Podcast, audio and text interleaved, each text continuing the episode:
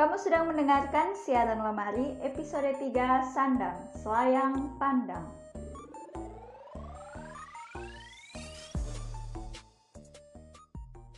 Hai hai, jadi kali ini akhirnya ada lagi episode baru untuk siaran Lemari. Nah, di dua pekan kemarin kita memperingati Hari Lingkungan Hidup dan Hari Laut Sedunia. Maka kali ini dalam Selayang Pandang kita akan melihat bagaimana praktik dari industri tekstil dan dampaknya bagi lingkungan, khususnya untuk praktik fast fashion ini. Dan topik kali ini akan fokus ke bahasan mengenai sandang dan air.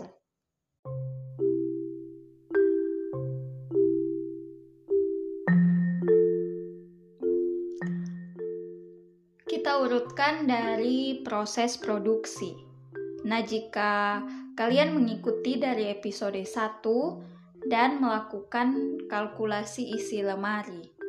Uh, kira-kira ada berapa jumlah kaos kalian? Faktanya, satu kaos itu dia membutuhkan dua ribu tujuh ratus liter air. Ini berarti kalau dikalikan dengan jumlah kaos kita di lemari, berarti sudah sekian liter air yang dipakai untuk pembuatan kaos itu. Padahal dari sekian banyak sumber air kita, hanya nol koma tiga persen saja jumlah air yang bisa digunakan, yang bisa kita pakai untuk aktivitas kita maupun kegiatan kita sebagai manusia.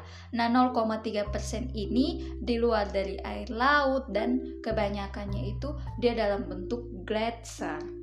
Belum lagi kalau melihat masalah kelangkaan air yang ada di banyak tempat, salah satunya di provinsi kita yang tercinta ini.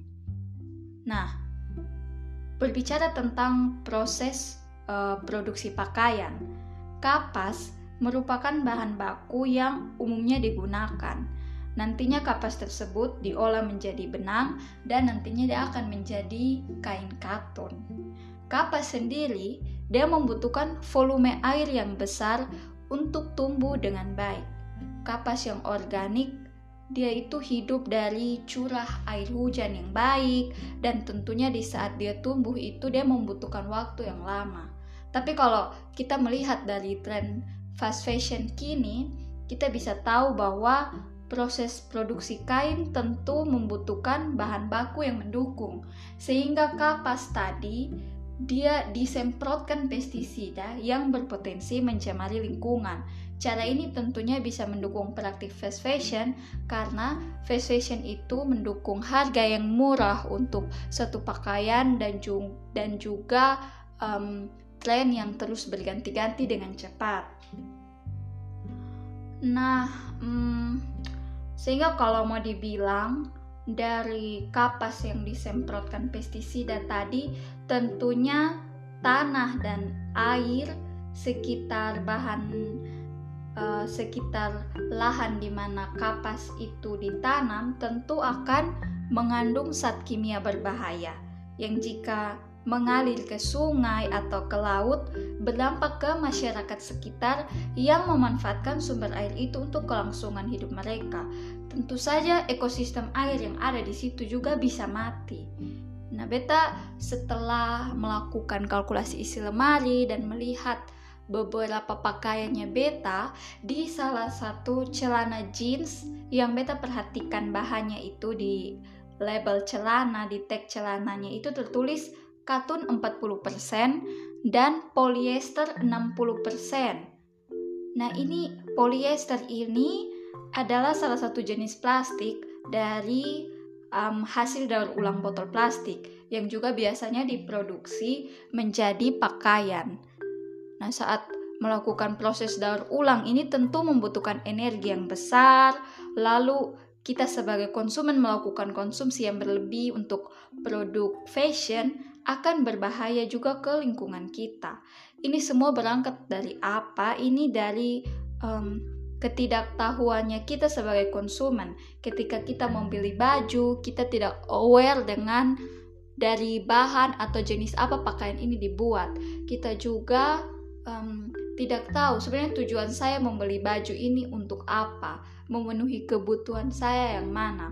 Nah, dari sini bisa kita lihat bagaimana industri fashion sebenarnya mereka kurang transparansi dalam pembuatan pakaian mereka yang berdampak ke kita sebagai konsumen yang mengonsumsi pakaian-pakaian tersebut. Nah, masalah pencemaran air ini um, di industri tekstil yang fast fashion, dia bukan hanya terjadi di saat proses produksi, tapi juga terjadi pada proses pewarnaan, pencetakan, dan finishing. Jadi limbah pabrik dari proses ini biasanya tidak ditangani dengan benar dan langsung dibuang saja ke sungai atau area sekitar pabrik. Hal ini uh, terjadi di negara-negara seperti Cina, Kamboja, dan salah satunya negara kita, Indonesia. Selain air kita sudah tercemar dengan plastik, ada juga limbah fashion yang kini menjadi masalah.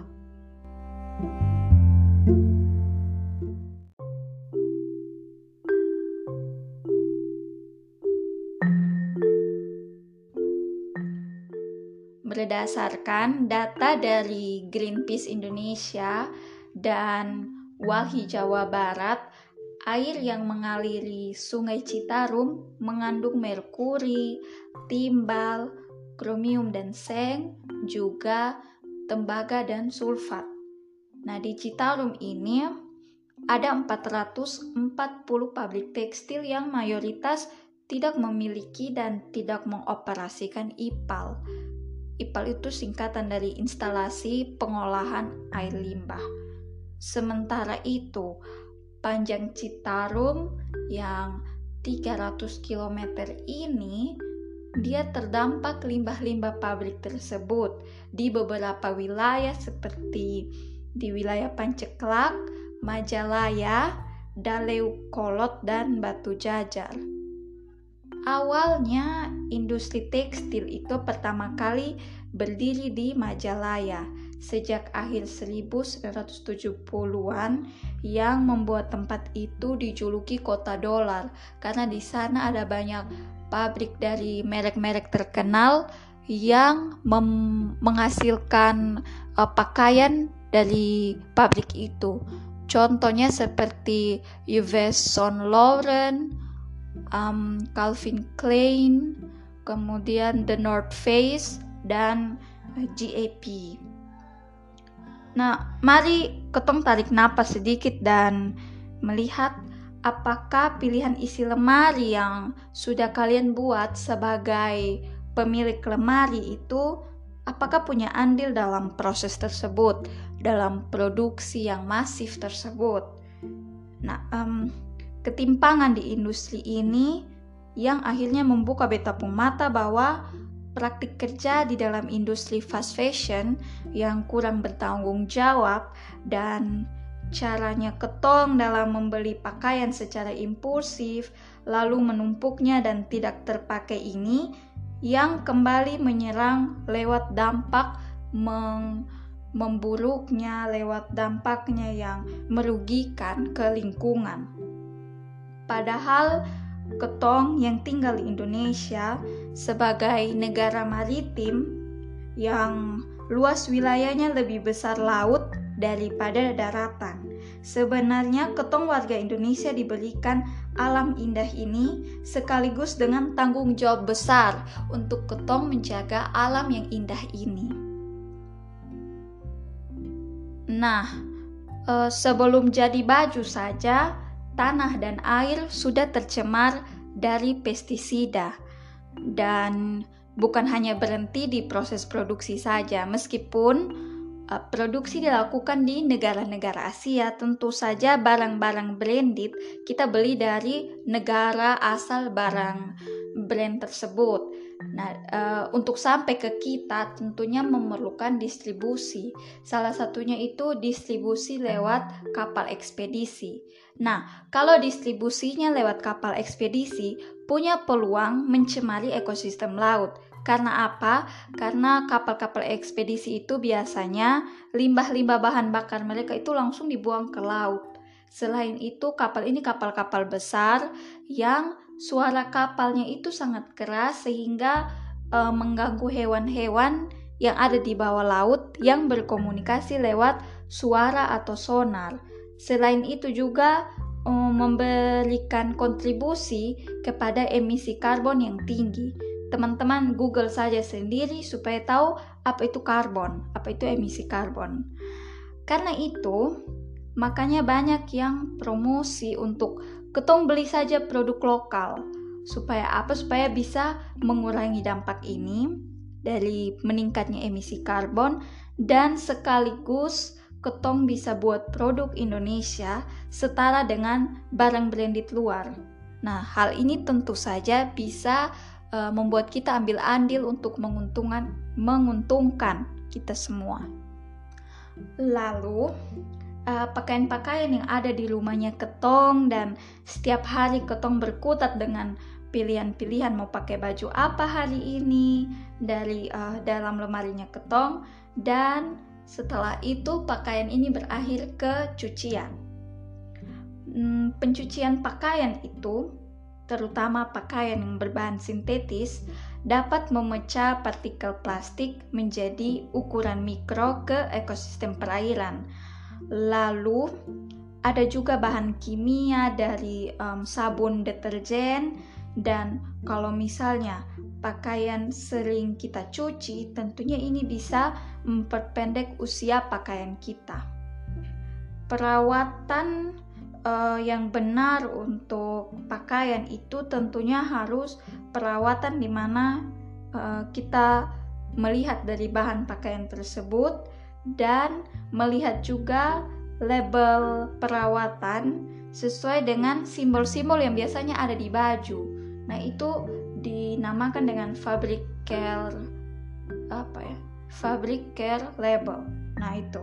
Jadi pakaian kita itu kalau dirawat dengan cara yang benar, sesuai dengan bahannya, tentu bisa bantu supaya pakaian itu umur panjang. Nah, ada juga e, kalau di mesin cuci, ada alat penyaring mikroplastik dari pakaian sehingga tidak terus mengalir ke laut. Nah, ini sebenarnya mau menunjukkan bahwa ada bentuk-bentuk kesadaran kecil yang harus ketong tahu, karena pilihan sederhana menjaga pakaian ialah menggunakan dan merawat pakaian yang sudah ketong miliki.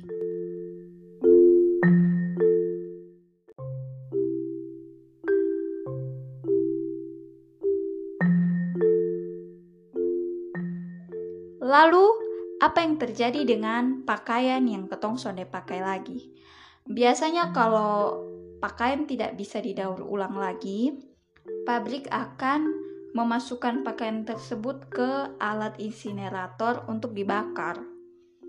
Nah, kadang kalau baju yang ketong punya biasanya diteruskan ke yang lebih muda, kayak adik, sepupu. Nah, itu misalnya kalau pakaian kita itu mulai kekecilan, atau bisa juga didonasikan untuk dijual kembali, dan ada juga yang disumbangkan, dan Um, beberapa orang juga seperti tren yang sekarang sedang ber- terjadi berjalan di Indonesia itu, ada juga yang membeli dari tempat second hand atau thrifting, atau seperti juga bongkar pasang. Nah, uh, pakaian-pakaian itu adalah pakaian yang diteruskan dari orang ke orang.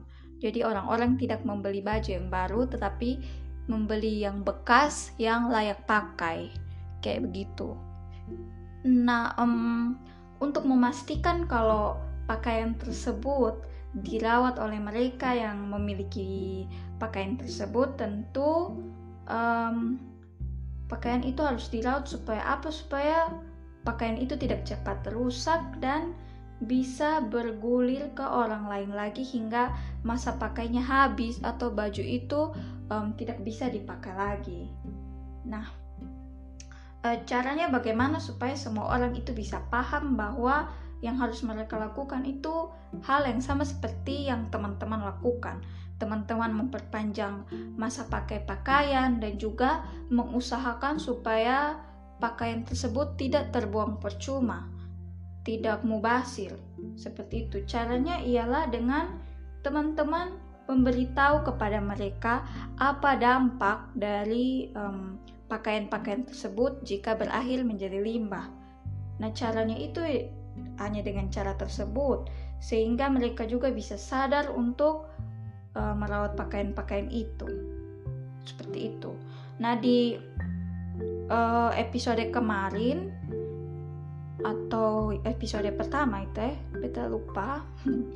Jadi beta sempat mengajak teman-teman untuk uh, mengikuti salah satu event dari Slow Fashion Season, di mana selama tiga bulan itu kita tidak membeli baju baru, tapi kita mengonsumsi dari second hand atau thrifting.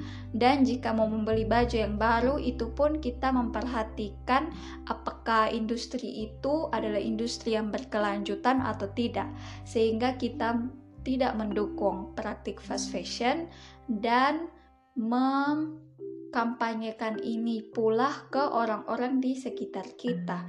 Nah, teman-teman kalau tertarik untuk mencoba gaya ini, dan seharusnya sih tertarik ya kalau teman-teman sudah mengetahui dampak-dampak dan akibat yang timbul dari fast fashion, teman-teman bisa melihat di akun Instagram Slow Fashion Season untuk mengetahui lebih jelas mengenai um, gerakan ini.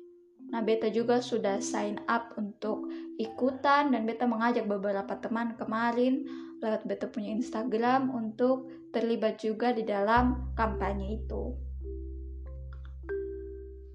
Hmm, kalau mau dibilang secara sederhana juga ya, kalian bisa share podcast ini biar orang-orang tahu tentang siaran lemari, orang-orang tahu tentang bagaimana fashion berkelanjutan. Ya mungkin seperti itu cara-cara untuk mengedukasi orang-orang lain, untuk membuat orang-orang lain tahu, dari teman-teman penasaran dan teman-teman mau mencari tahu lebih. um, Pakaian juga, dia punya kemungkinan untuk dibuang di T P A, di tempat pembuangan akhir, dan karena di pemerintah kita itu penanganan sampahnya, penanganan, penanganan limbahnya itu belum baik, jadi limbah yang ada itu saling bercampur dan bebannya tentu ke lingkungan lagi nanti.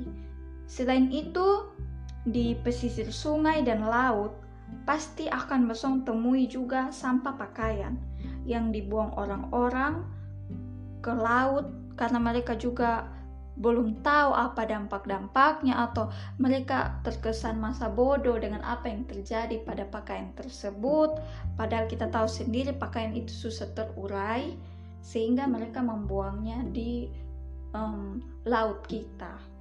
Nah, pas Hari Laut di dua ribu sembilan belas, Ibu Susi Pudjiastuti saat itu menjabat sebagai Menteri uh, Kelautan dan Perikanan, uh, dalam satu kegiatan namanya itu Pandu Laut Nusantara, bersama dengan artis, aktivis, dan masyarakat, mereka itu membersihkan pantai sepanjang pantai Ancol Timur dan mendapati sampah yang didominasi sampah pakaian. Sampahnya itu punya berat yang lumayan, yaitu enam koma satu ton.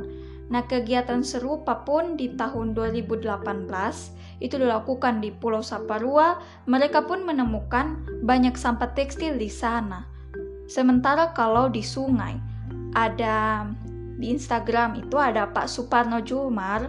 Nah, beliau ini relawan di Sungai Ciliwung yang rawan dihadiahi sampah pakaian. Nah, Pak Suparno itu sering membagikan kirimannya ke Instagram tentang upaya mereka membersihkan Sungai Ciliwung dari sampah. Salah satunya sampah pakaian yang sering dibuang ke solokan dan sungai. Sekarang um, saat mayoritas baju di dunia terbuat dari plastik, salah satunya polyester tadi. Nah, mikroplastik itu yang terlepas dari pakaian dan ke ekosistem air, tentunya dia akan membuat ikan dan binatang laut lainnya itu mengonsumsi mikroplastik tersebut yang berpotensi untuk dimakan oleh manusia. Nah, mikroplastik sendiri juga ditemukan di garam. Sementara kalau kita mau makan apa-apa tanpa garam itu tentu rasanya kurang afdol, pasti tawar. Dan dari data di um, dari riset um, yang diterbitkan oleh National Geographic itu, konsentrasi mikroplastik tertinggi berasal dari garam yang dijual di Indonesia. Kita tahu sendiri garam di Indonesia yang dibuat dari uh, garam laut itu dia memiliki potensi untuk mengandung mikroplastik di dalamnya. Nah, terurainya pakaian sintetis membutuhkan waktunya itu cukup lama karena dua puluh sampai dua ratus tahun, sehingga kalau mau dibilang pakaian yang kita buang dia bisa ada di tempat sampah tersebut hingga abad berikutnya. Ada juga um, apa, pemberitaan dari C N N yang uh, melaporkan kalau manusia itu kira-kira bisa menelan lima gram mikroplastik setiap minggunya. Itu berarti uh, setara dengan berat satu kartu kredit. Kita bisa makan plastik setara dengan satu kartu kredit. Nah, kalau teman-teman jadi tidak nyaman dengan informasi ini, jangan langsung merasa tidak berdaya karena ada hal yang bisa kalian lakukan. Yang selalu beta tekankan adalah uh, menggunakan pakaian yang sudah ada, entah itu dari bahan organik atau bahan sintetis. Intinya ketong berperan memutus rantai fast fashion yang terus memproduksi masif pakaian karena mereka uh, berlindung di balik alasan meningkatnya keinginan konsumen. Seperti itu. Kalau ada yang bertanya juga, bagaimana dengan peran pemerintah dan undang-undang yang mengatur industri dalam pengelolaan limbah? Ada beberapa riset yang tersedia online dari yayasan dan lembaga sustainable yang bisa teman-teman akses. Karena di saat sudah sadar dan jadi penasaran untuk mencari tahu, um, ini menjadi goal untuk beta, salah satu goal untuk beta mengadakan siaran lemari ini. Jadi sangat baik kalau teman-teman merasa penasaran dan mau mencari tahu sesuatu, terutama mengenai fashion berkelanjutan ini. Kalau begitu, sekian untuk episode kali ini dan terima kasih.